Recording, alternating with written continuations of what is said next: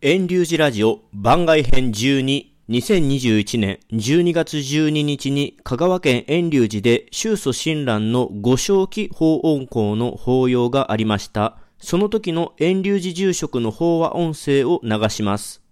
その前に私各系からちょっと一言。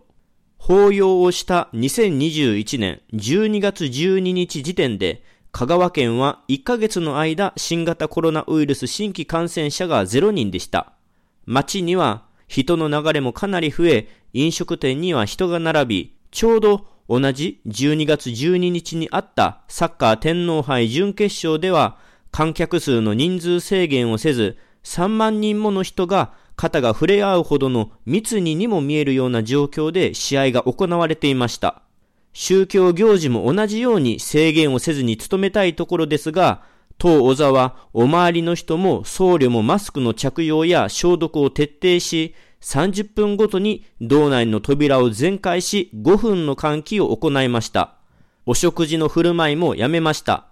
座席は3分の1に減らし、1.5メートルから2メートルの距離を取り、手を伸ばしてもお周りの人同士が当たらないようにと3密を避けて行いました。また、県外からの本山布教師のご案内も取りやめ、法要時間を短く規模を縮小しました。宗教行事もスポーツ行事のようにお参りの制限なしにお勤めしたいなと思った次第です。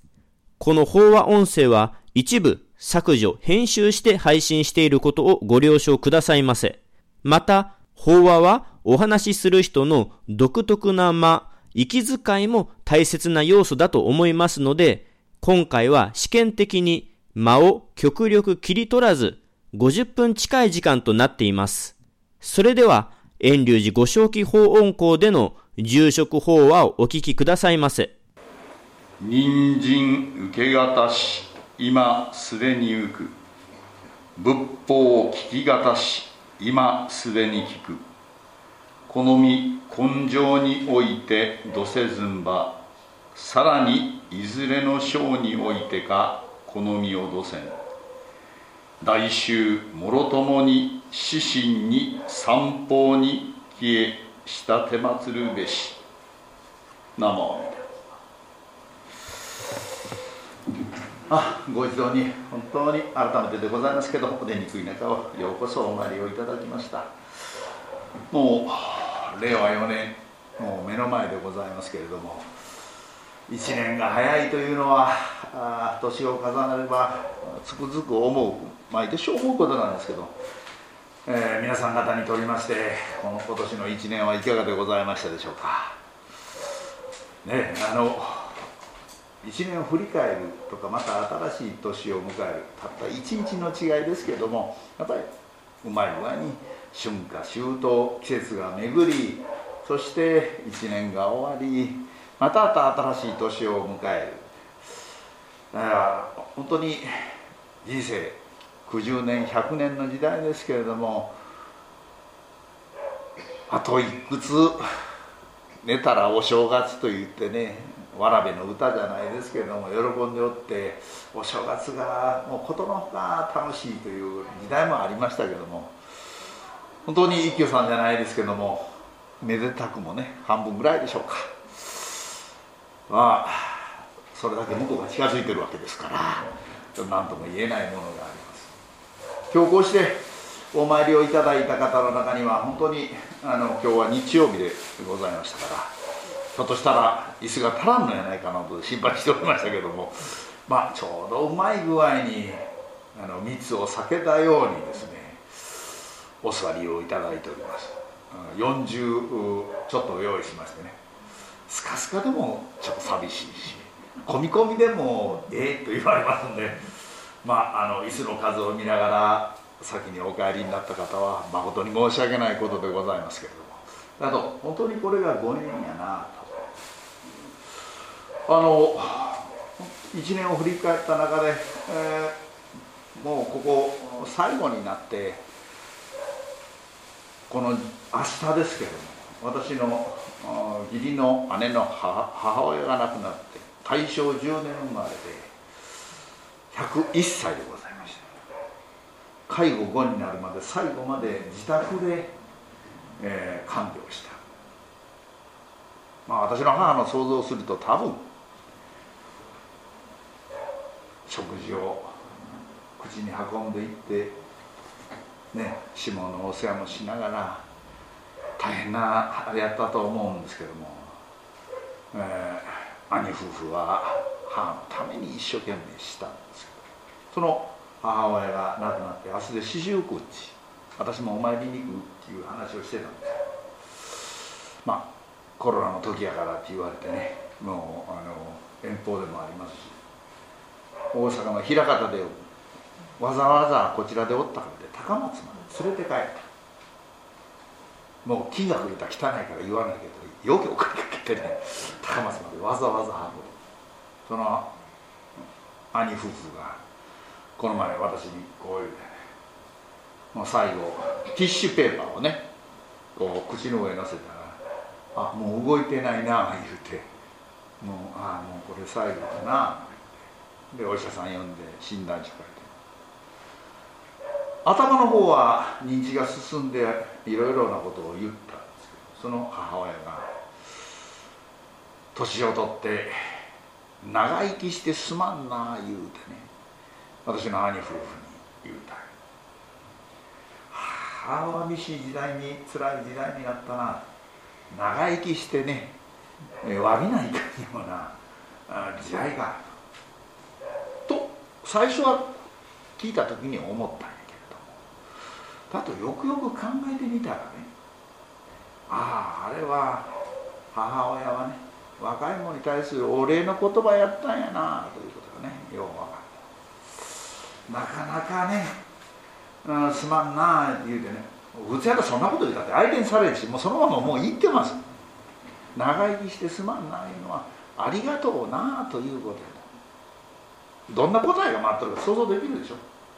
いやいやそんなことないよってね。頑張ってね。またね一生懸命食べてしたらまた元気になる言うてね。家族が温かい言葉をかけたからそういう言葉が言えた。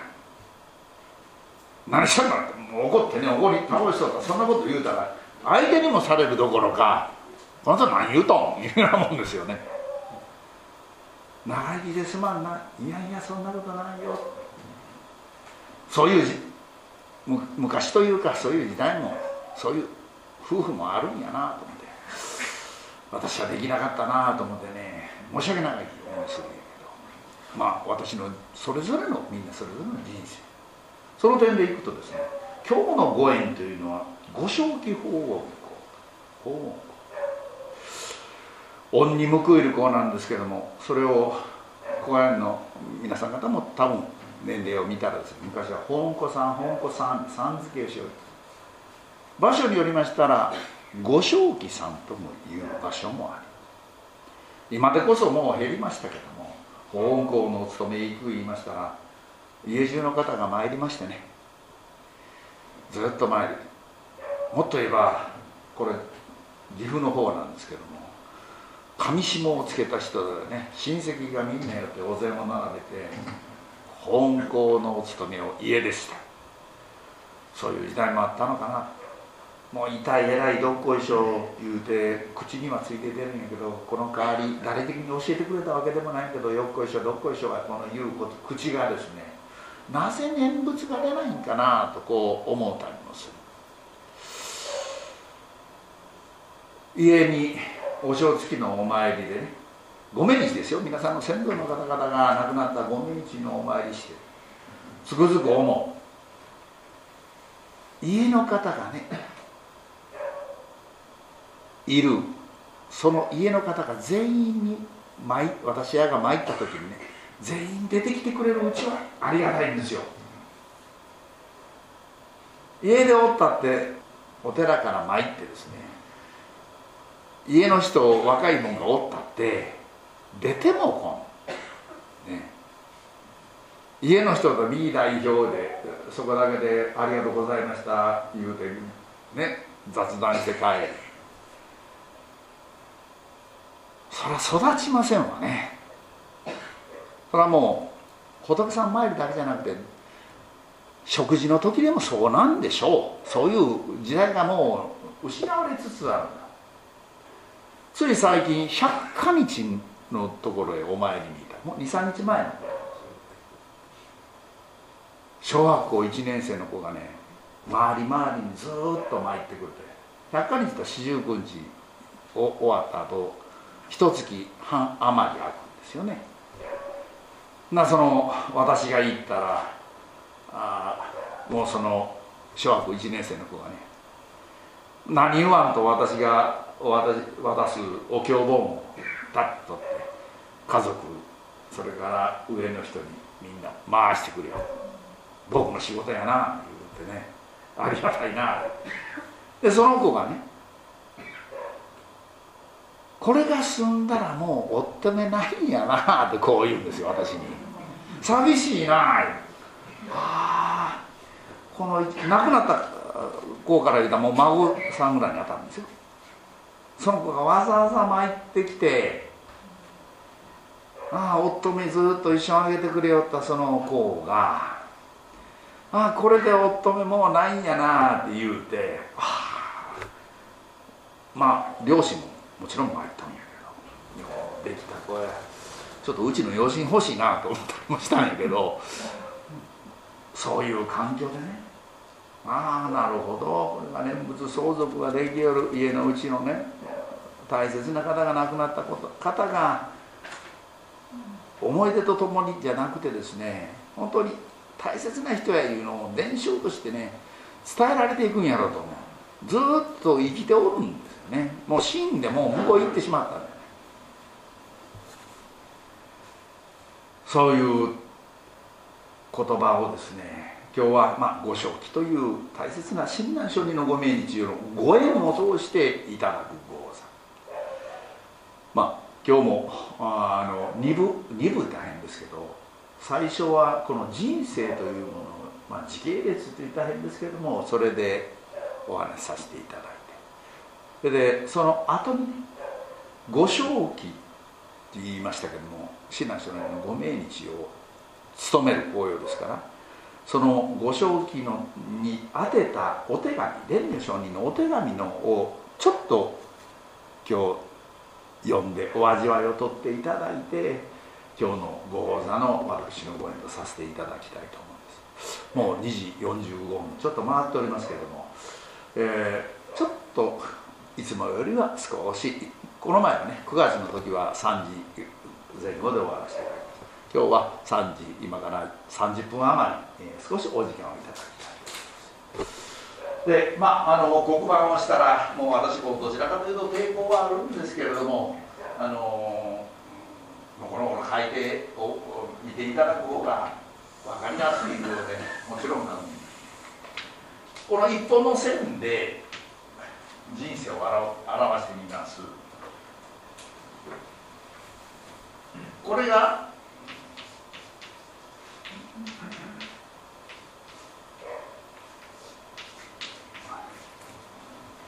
生まれ誕生この誕生はねお出ましになる生まれるまあいろんな言葉があるかもわかりますけど誕生いうのはあんまり言葉はそう多くはない。んです亡くなった時は死というんですけれどもどうでしょう？天皇陛下だけはどう言いますか？崩御ね崩れ落ちるってね。もう最最大の尊敬ご尊重。そのうち皇室がなくなったら皇居と書きますね。ちょっと字書くの大変です。私も書けば怪しいので書きません。まあ我々のお坊さんの高貴なお坊さんが亡くなった時には千下という。五千。変えられる。遠流寺の住所がなくなったらくたばった言われたもう死んだか。言うてねもうそれは冗談ですけども大言うていただけるか死んだか分かりませんから大丈夫です。ところが誕生と死という人生をこうみんなあるんです。必ずあるんですね。でところがまあ人生100年で見たらこれを先ほど春夏秋冬という言い方をしました。これを4つ分けます4つの人生が解きます。春夏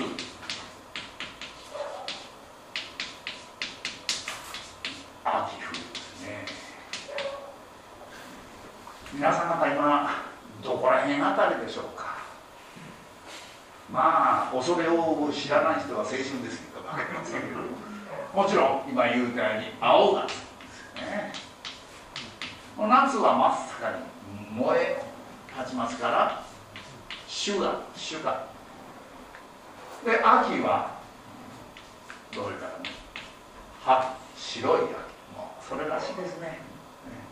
白い秋。で冬はそれこそ玄冬北原白秋ね有名な人。この地この玄というのはクロードのクロード。あのと書くんですけども奥まったいう意味とそれからまあ黒というぐらいですからあのよく玄関玄関。皆さん方も家行く玄関玄関。私どもも玄関表玄関あるんですけどあれはお寺さん用の特別なところ。一般の方でももう玄関定着しました。玄関は特別な人が通る。奥まった普通は勝手口。これちなみに物知っているとじゃないですか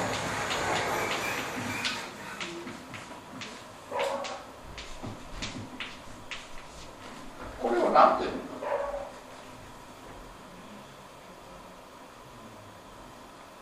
聞けば。なってこれを頼もしいって。頼もしい。玄関の隣にあって人がいるとこ普通皆さんから勝手口。勝手口ところが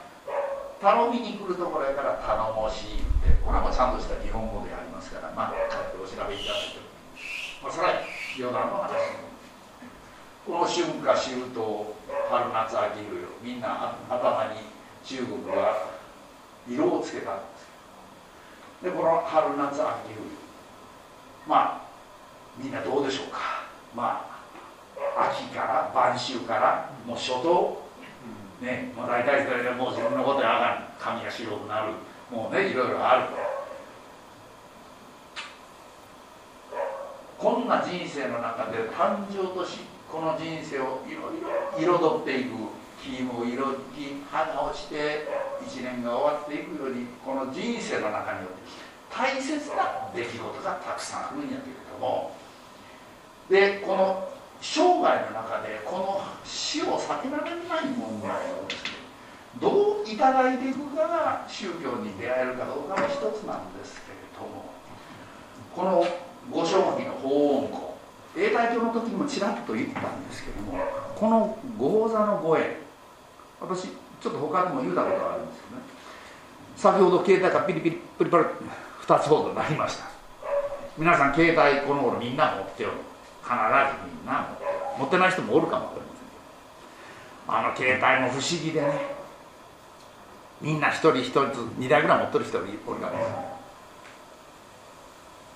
みんなそれぞれにかかってくる番号。番号こんだけ要件あって次々あるわけですか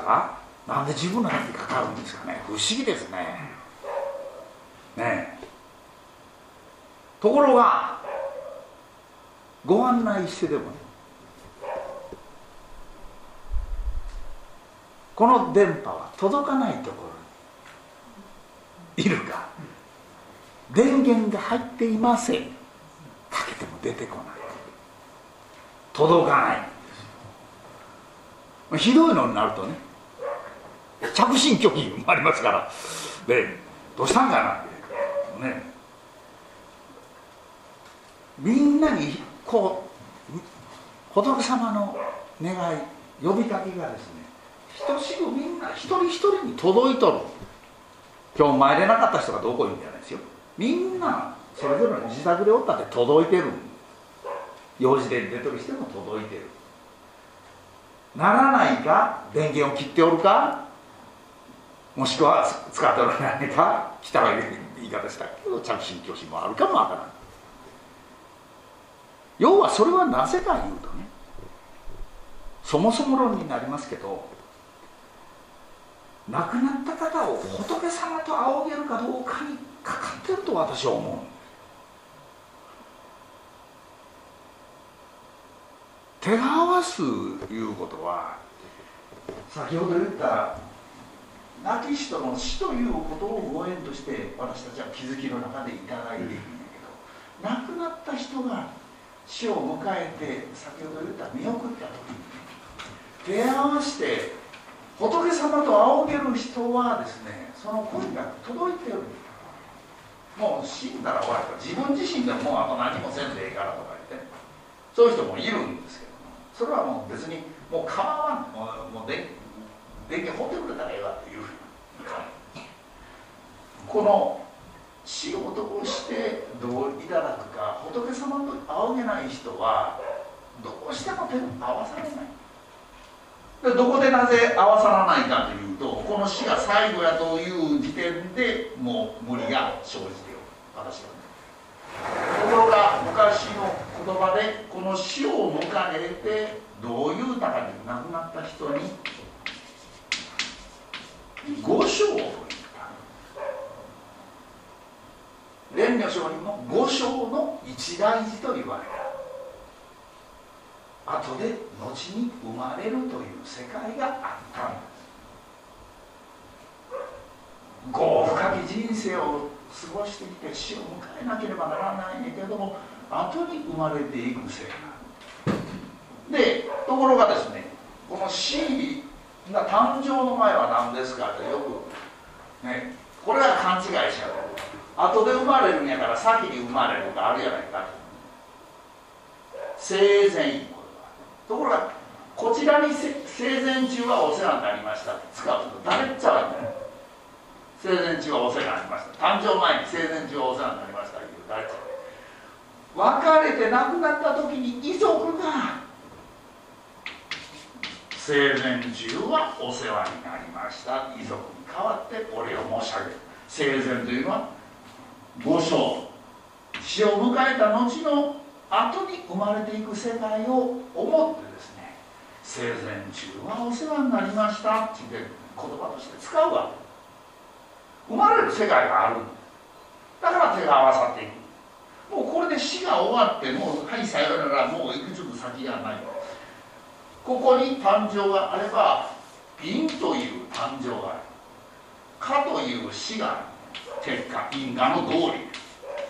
ここに人生を彩るいろいろな縁があってこれが因縁かと言われてる仏教の世界だ。人生もそうこの人生をずっと歩んでいく中でこの節目節目だけではなくて悲しい出来事辛い出来事の中でですねこれはちょっと名前は忘れるわけじゃないですけどすぐ名前は忘れましたけども人として生まれてきた意味が分かった時にそれが一番大切なんだ。人間としてねなぜ生まれてきたのかという意味が分かった時がまさに誕生だと言える。一方でなぜ死ななければならなかったのかということが分かった時にこれもまた人生やろうと。なぜ死んでいかないと生まれたいから死ぬんですねそれを割り切って簡単に言える人やったらね誰じゃ悲しまないし死んだら終わり先にが終わりな後の世のことを死を通して生前であり五章の一大事をいただいていくところに宗教観であり手合わさっていく世界があろうかこれが私たちがあの人生100年簡単に言いましたけども、まあ、90年50年若くして亡くなる人がいるんですけどもそれぞれの老い衰え病そして別れだけではなくて悲しい出来事の縁を通して神戸を垂れて頭が下がっていく世界。これが宗教の世界だと思うんですね。あの本当にもう私もどこら辺なこれまあ 4, 4分割したらこれ75やから私まだもうちょっと長いんだけどもう、ま、もう、まあ、もう時期ですまああの父親はここ行くまで72年ぐらいでしたからせんならもう私も8人にいっとるからのでしんですけども本当にどこで十分言う今自分ご自身がですねもう黄昏が迎えてもう西に日が沈んでいくようにもう山陰にもう日が落ちとるやろな。何を思うてまあ確かにおいしいもん食べてあ長生きできてよかったなと思うのか。行けんところ行って見れんところ見てよかったなと思うのか。1年365日。365分の3 100分の1ね。その1日を亡き人の呼びかけご縁を通してこうお寺に参らせていただくことがいかほどこの私の御章そして亡くなった方の御章からの願いをこの私の心にいただいていけるのか大切なものやろうご賞儀というのは親鸞上人のご命日を通していただくんですけどいっぺんに親鸞上人のね本人もグール言うたってね。ごまあ法恩公教団と言われておる。法恩公一番大切にした教団ではあるけどもやっぱり亡き人のご縁がなかったもの私は振り向けない。先ほど孫さんがああ乙女がね一生もうこれが最後。ああ最後になってしまうんやないとほんまに大人が言うような言葉をね小学1年生の子に言われてはあ、まあ、これは両親ができる。ねもう家のお家がそういうふうだからそういうことができとるんやな。もう年を取って愚痴ばかり言う身です本当にあのデジタル言われてねお分かりいただけると思うんやけど私も先ほどスマホの話しましたけどね雑談ですけどこれは雑談ですから聞き流していただきたいもう私も皆さんがタドスとかエルトからおいでてるんですけど丸亀はペーペーってねよやっちゃうペーペーってやってね私はもうそんなんできんわって横向いとったんですけど。もういやもう2割安になるとかね。戻ってくんやで。盛んに言われで物部類もいろいろ買わないかんしなんペイペイが使えますってもう向こうから言うもんやから。仕方ないなと思ってね、あ、もうコンビニエンスストア行ったらもうもう向こう待ち構えと。もうこの顔見たら分かるんですよ「ペイペイですか?」ってこう言われて、「そうです」もう若い人に手引かれて。ねあ手引かれていくんか。まあ若い女性やからいいかと思いながら。手引かれていって「あここのボタン押してこうはいこうですこうですああです」言われて「ああそうですか」このスマホでこれしたらいいんですね。ちなみに、えーと、いくらからですあのチャージっていうの？全部英語や。英語というか和製英語ですよね。いくらチャージチャージなさいますか？100円。まあからかうつもりはなかったんだけどね。ついお賽銭の思い出がある。100円。あ1000円からです言われてね。別にね。別にお賽銭を言うとるわけじゃないですよ。1000円からって言うとるわけではなくてですね。もう何千円からいくらかこれは騙されるなと。もう1万円言われたら1万円捨てない感じね。持ってませんって恥かいてまた出直します言ったっていいんやけどもう全部教えてもらわないかん聞いてやらないもう本当に年を取ったら目が薄になるし言うてることがようずんずん聞こえなくなって。もう何でも言うてるで叱られるんやけどもね。年寄りに厳しい時代になったな。ね。足上がらんしね。これが足上がる時ながらん時によっこしを言うんじゃなくて、ね、先ほど言うたら念仏一つでも言うたら家族が支えてくれるかなとも思ったりもするけれどもまあこれはもうみんなが通る道やからね。もう致し方ないなと思って、まあ、父親の後を訪ねる日々が続いております。で、まあ、この人生を簡単にお話ししたんですよ。これがまあこれが本来今日のご正気を迎えるにあたってですねあこれ書いてみた。かなあの蓮如上人という方があの五感症とこう申すと我々交渉派は五感症五は省きます。五はあのまあ省くか書いた方がいいんです。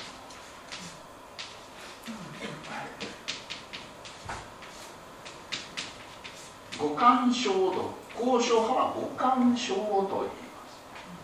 まああの西本願さんと私ども一緒でしたから五文書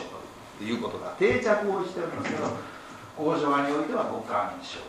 申した。進める書五として五感書仏さん、まあ、ちなみに仏さんに参った時に左手に五感書台を置いてそこの上に五感書を置かしていただきこういう箱があれば箱。それを五感書の台の上を置く。台がなければ直に置いたらちょっともったいないのでちょっと立てかけて置いたりします。左側です。左側に置いていたで五感書を拝読するのについてお勤めが終わった後皆さん方にお味わいをとってもらうのでちょっと斜めに向きましてそして拝読する。でお参りの方はどうするか言ったら神戸を垂れてそのお手紙を拝読を聞く。まあそらんじておられる方は一緒に特に白骨の文なんかは中であげる方もいますけどもまあ氷を食べて聞いていただく。ところがですね先ほど言ったようにもうこれも伝承がなかなか厳しくてですねもう私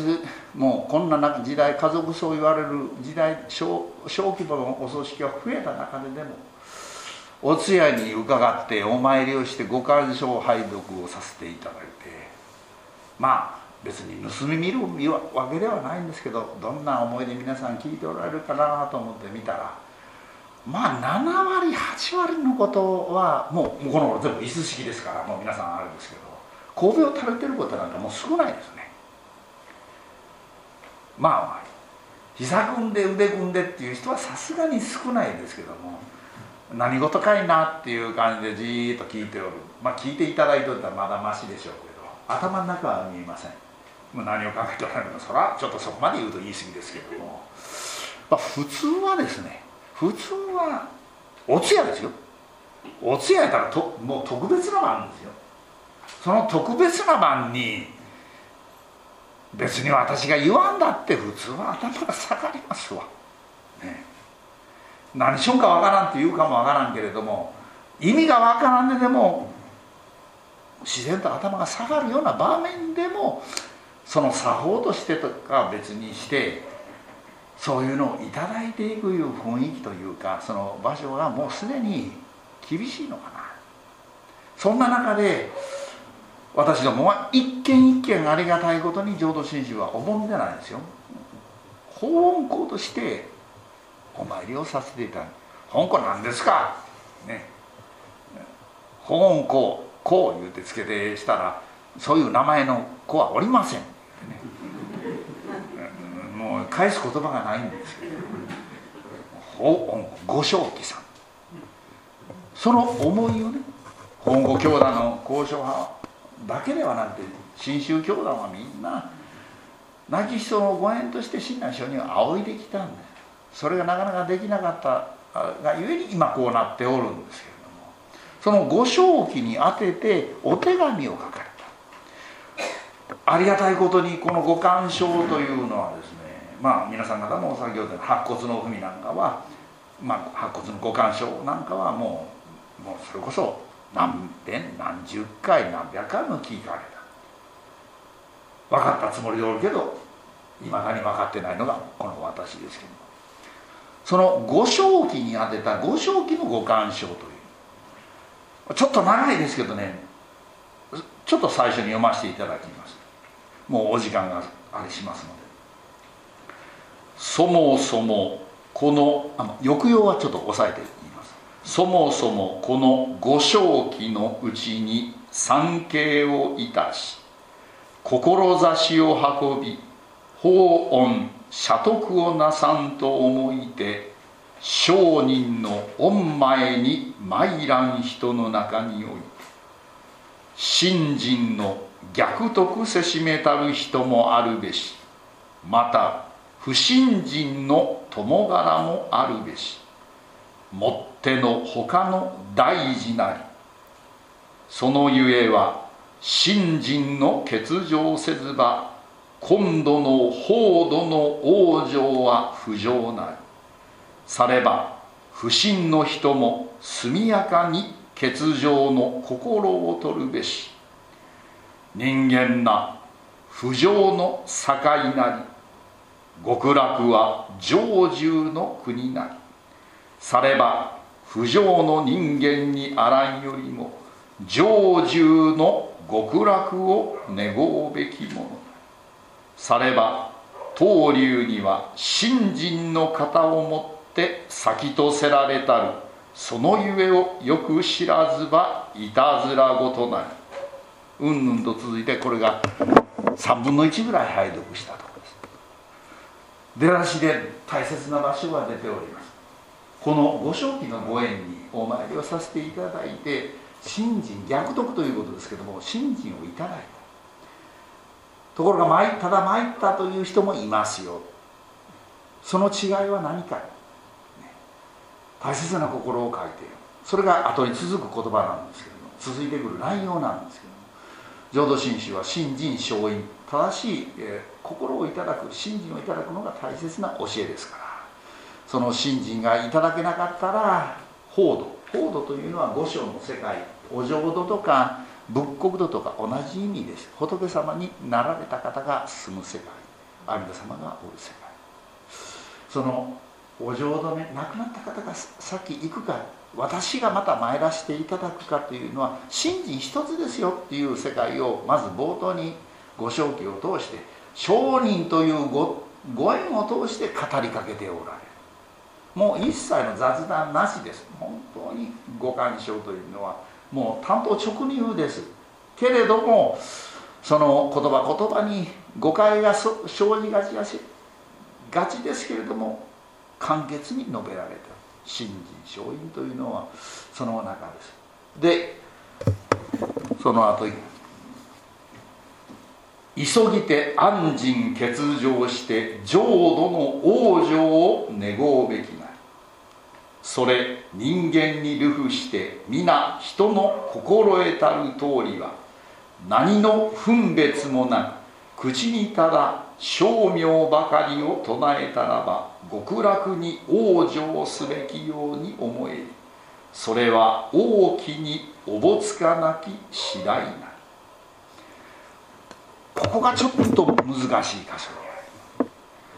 あの我々の世界は信心勝因念仏は法音なんですけれどもあお念仏申して仏になる仏になるというのは浄土真宗の大義対応なんですけれどもただ念仏申しとったらほんだらお浄土で仏さんになれなれることができるのかというのではまたちょっと違いますよ。ただ分別がなくね。もう述べとったらいいんだというのが巷の皆さんの行いですよで伝女書には嘆かれておる。しかしここで誤解をちょっと生じないように申し上げます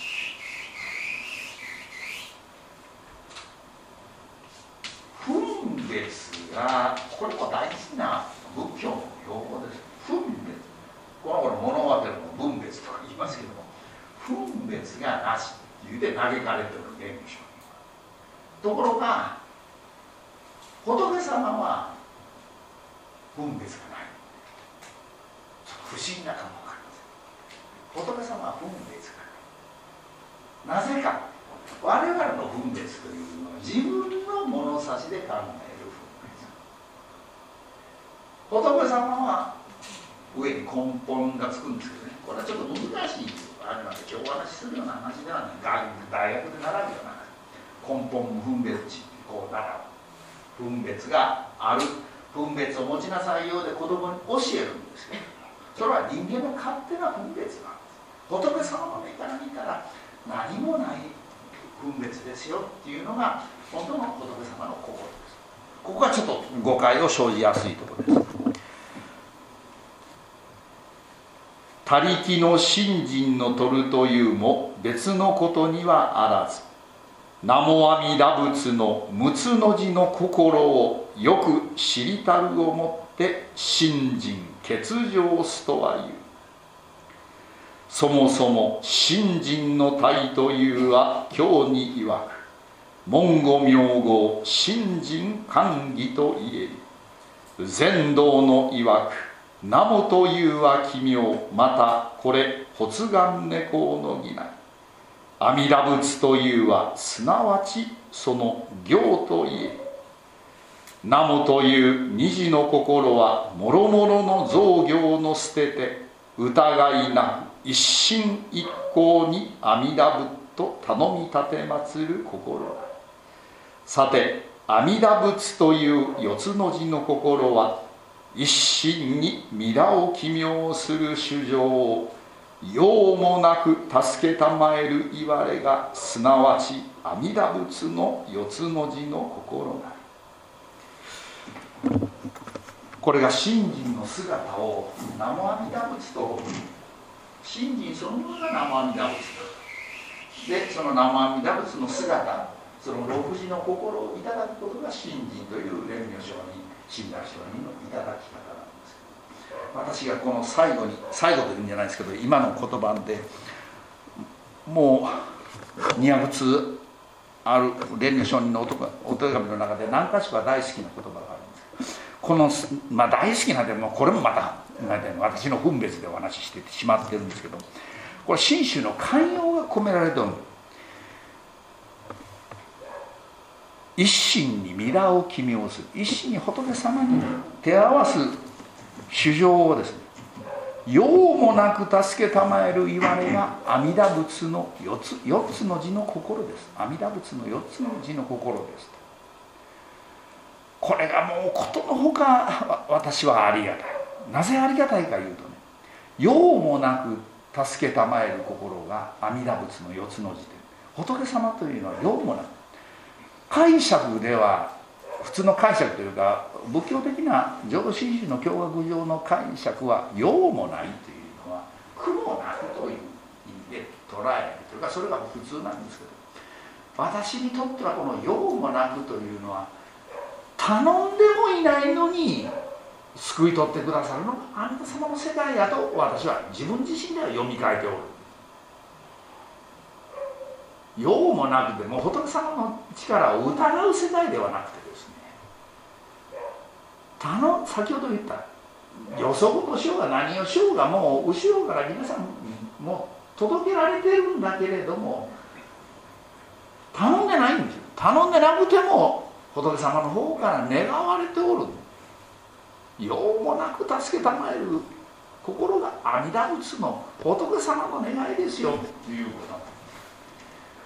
もうよよそ見ようが後ろへ逃げようが悪いことしようが何をしようがこの私はもうすでに仏様に願われた身なんだというのを用もなくという言葉の中で私はいいておる。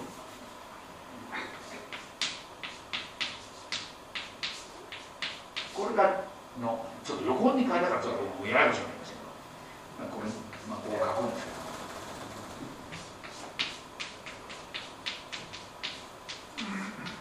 浄土三教出てまいります無害無害。これは蓋という字です。蓋がない。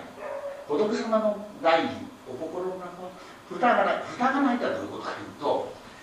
もう何も条件がいらないという何も条件何仏も申したからお浄土に行くんじゃないんだ。もう必然として助けられたその頭が下げる世界がもうすでに生阿弥陀仏の世界なんだ。それは私が起こした頭でもないし願いでもないし手合わせでもなかった。それは遠くこの私自身がそれぞれがもう願われておったから阿弥陀仏の力が働いたんだという用もなく助けたまえるいわれが阿弥陀仏の四つ文字の心なり。それプラス南無というのはその奇妙命に帰っていく世代ナームというのはサンスクリット語をこの南となしに当ててし当てましたけどもその心は奇妙命に帰っていく世界ですよということで奇妙人事本無下公如来であり奇妙無料寿如来という世界が生阿弥陀仏の世界を表しておるわけですえーとまあ、そういう、まあ、一番盛り上がったところでそんな話が出てきたんですけどもこの夜寝てでもですね朝起きてああ今日痛いなとかいろいろ今日もせなきゃあんことがあるな何を思ってでもですねふと思った時にああもったいないなって願われた身なんだな腹立つことも多いし寝られん日も晩もよきあるけどもああそうかというかねうなずきの中で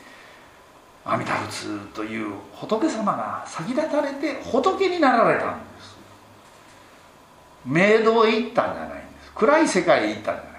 仏になられた方からの呼び声があってこの私は気づきの世界で参らせていただく。残念ながらその声がならないし電話を切ってるしですね。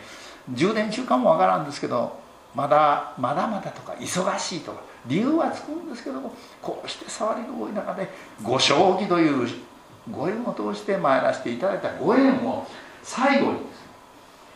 されば南無阿弥陀仏の太陽格のごとく心得分けたるを信心の取るとは言うなこれすなわち他力の信心のよく心得たる念仏の行者とは申すなり。あなたしこというお手紙です。もう解説云々はあまたの研究者がしていろんな席で申されておる。これは私の思いの中で今日はお話しさせていただいたんですけどもご正気さんご正気さんね本当に今でこそストーブがこう並んで十何度というありました。昔は火鉢がずっとあってですねうちの若者も今日参ってますけど私も小さい子供の頃はねその火鉢の周りを走り回ってね若者若者代になったら座布団を配ってね覚えておられる方もいるでしょう。大勢火鉢に手をかざしながら参って「本子さんやな」言うておときをいただきながら鬼しめやらお太鼓やらをいただきながら親鸞上人のご縁を通して本校勤めを寒い中お参りをさせていただいて永代教とはまたちょっと違う。親鸞上人のご縁を喜ばしていただいた。先ほどあのイチョウの葉が落ちると言いました。本当に葉が落ちて、えー、もうこれ枯れ木じゃないですけどこれも味わいがありますなって今回お参り早めにお参りいただいた方が散るイチョウを見て思った。ところがゲスな私はですねこのイチョウの葉がねそこの錠剤箱によく入る。賽銭箱に。ああこれがお金やったらありがたいな。もういらんでことしか考えんねんけども。イカサのようけイチョウの葉が賽銭箱の中に入るなってねくれのこんな一番いい話しとった時この話するか？って言われて笑われるかも分かりませんけどそんなゲスな私を叱ってくれて見守ってくれて救い取ってくださる。死を迎えても悲しいからシャバの縁が尽きて力なくして終わった時が死にあってほんならどないして仏さんの世界に行けるんですか？もうなんちゃできんから息が絶えるんでしょ。仏様のお力におすがりしてお浄土メイドじゃなくてお浄土の世界に前出していただくしかこの私にはもう何もないです。このご縁を一緒に一度のご縁を人として生まれたしてご縁を仏法を聞き方しながら前出していただいて一年いろんなあったな楽しい出来事よりも辛い出来事の方が多かったかな。と慌ただしい一年何もないのがいいなというのが昔のことわざですけどもまたあくる年もまた無事に迎えられて弱いを重ねていくけれどもまた明年新しい年を迎えてまた仏様のご縁をいただいて頭が下がる気づかせていただく生活を送らせていただけたらと思うことでございます、えー、お正月もうあと20日切ってしまいました。明日からですねなんか急に4度とか5度とか最低気温が下がって寒くなります。本当に暖かくしていただいて新しい明年、うん、健やかにお過ごしいただいてまたこれもご案内毎年しておりますのでくどいというお叱りになるかも分かりませんけど除夜の鐘とかですね2月のお涅槃とかまた4月来年無事であればこのままの状態が続くのであれば4月4日春の永代行で皆さん方とまた仏様のご縁を結ばせていただけたらありがたいと思うことでございます。本当にお出抜く田舎を本日は親鸞上人ご命日法運行ご正気法運行にようこそお参りをいただきました。お時のお接待ができずに申し訳ございません。もうお供えのお流れでご辛抱願っていただくものとしていただいて、えー、喜んでいただけたらと思います。本日はありがとうございました。お気をつけてお戻りくださいませ。